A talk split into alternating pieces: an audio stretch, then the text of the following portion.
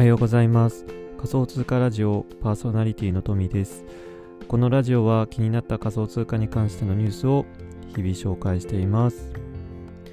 えー、最近私は仕事で在宅になる在宅勤務になることが多くなりまして、まあ、自炊をする機会も増えたんですけど、えー、今回は、ま、男が喜ぶ男料理を話したいについて話したいと思います。女性の方々は必見ですね。アイテムは2つあって、それはニンニクと卵です。えー、ニンニクは、まあ、かけらでもペースト状のものでも全然大丈夫です。卵は生卵か目玉焼きがいいでしょう。で、自分がよく作るニンニクと卵を使う料理としては、まあ、ナポリタンとか焼きそばとかキムチチャーハンとか無限パスタですね。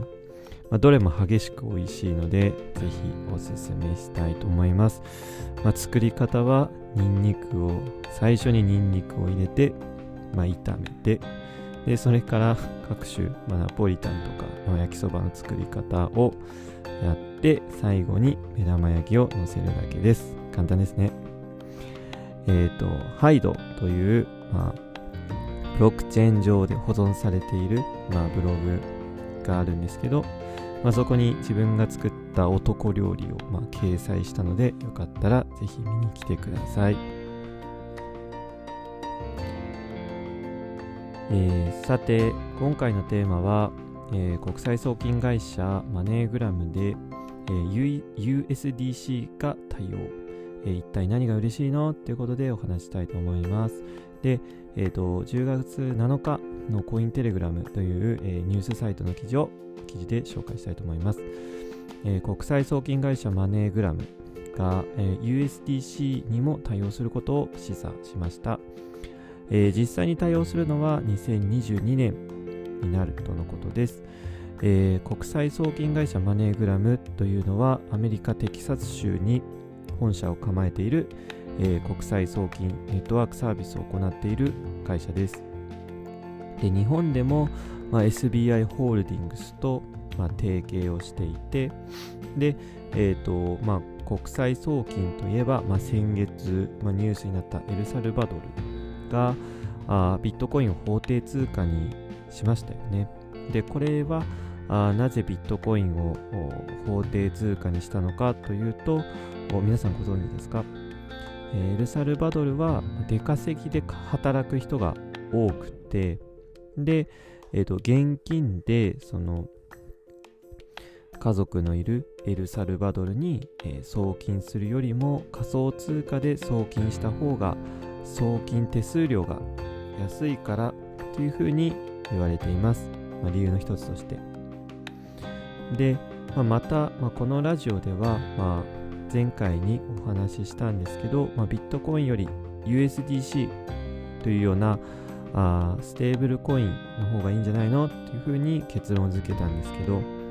まあ、今回はあなぜ USDC で、えー、送金するのがいいのかその理由についてもお話ししたいと思います、えー、なおこのラジオはあ投資助言ではないのでご注意してください。えー、今回のラジオで分かることを3つ簡単に紹介したいと思います。1つ目は現金送金と仮想通貨送金のどっちがお得なの？と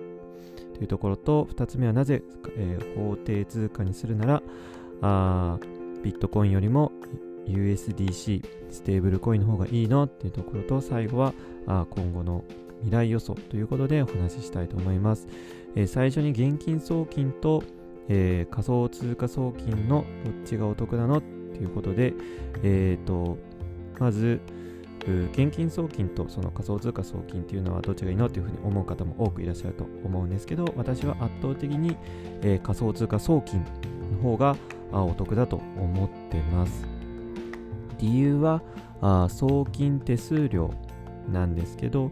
大手銀例えば大手銀行日本の大手銀行である三菱 UFJ 銀行では海外の送金手数料というのは2500円くらいからかかるそうです。まあ、窓口対応とかになれば7000円くらいの手数料がかかるらしいんですけど、これは非常に高いんですよね。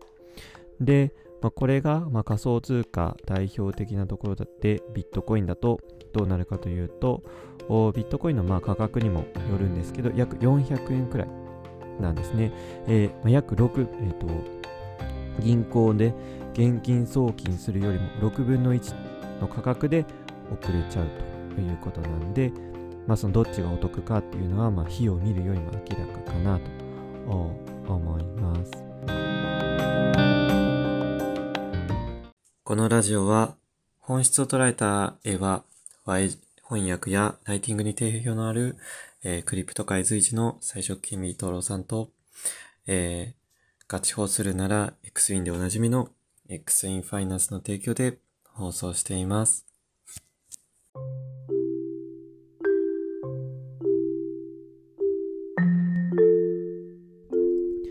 えー、2つ目になぜ法定通貨にするならビットコインよりも USDC ステーブルコインの方がいいのかということについてお話ししたいと思います。仮想通貨で送金する方が現金を送金するよりもお得だということはあ1つ目のお話で、えー、話したところなんですけど次はエルサルバドルがビットコインを法定通貨にしたんですけど、まあ、私はビットコインよりもステーブルコイン USDC の方があいいいと思った理由をお話ししたいと思います。えー、理由は、まあ、ビットコインは値動きが激しいというところが挙げられます。えー、ビットコインはまあ去年の夏から、まあ、価格がうなぎ登りで上昇したんですけど、今年の5月ぐらいにかけて価格があ700万円からだいたい350万円くらいまで、えー、と下落しました。で、まあ、今年の10月にはその、まあ、大体350万ぐらいになった価格が、元に戻って今最高値を更新したんですけど、まあ、こんな通貨では日常生活は送れないと思います。例えばあ去年まで100円で買えていたジュースが、まあ、今年の5月には価格がビットコインの価格が半分になったんで物価が2倍になったということになって、ま、100円で買えていたものが200円になるということなんですよねでこれに対してステーブルコインっていうのは、まあ、法定通貨に連動して値動きをするので、えー、ビットコインのように激しい値動きをすることはありません。まあ、このようにステーブルコイン、まあ、USDC とか USDT とか、えー、は仮想通貨にはなっているので、えーと送金手数料とかは安いんですけど値動きは激しくないということで、法定通貨はビットコインよりもステーブルコインの方が適していると私は思います。最後3つ目なんですけど、まあ、今後の仮想通貨の未来予想ということで、えー、国際送金に仮想通貨が対応になったということは今後どういう未来になるかということをお話ししたいと思います。えっ、と既存の金融機関例えば日本で言えば三菱 UFJ 銀行とかみずほ銀行とかがあ仮想通貨に対応していくと思います。まあ、というのも、まあ、現在 DeFi という、まあ、金融機関、分散型の金融機関というものがありまして、そこではあ仮想通貨投資を交換することでお金を、まあ貸したり、担保にしたりすることができます。でも、えー、法定通貨自体とはあ変換することはできません。で、まあ、いくら仮想通貨のユーザーがあ日増しに増えているからといっても日常生活の中ではあどうしても現金を使うっていう機会は残ってくると思います。まあ、そのニーズに応えるために、えー、既存の銀行があ今後仮想通貨と法定通貨を、ま、交換するサービスが開始するんじゃないかなというふうに思いました。まあ、つまり、えー、まあ、現在は現金は現金同士例えば日本円とドルとか日本円とユーロとかっていう交換はできるんですけど、まあ、仮想通貨は仮想通貨同士で交換できたんですけど仮想通貨と現金で交換できる時代が今後来るのではないかというふうに思います、まあ、ここの分野テーマに関してはいろんな意見があると思うので質問やご意見あればぜひコメントお願いします。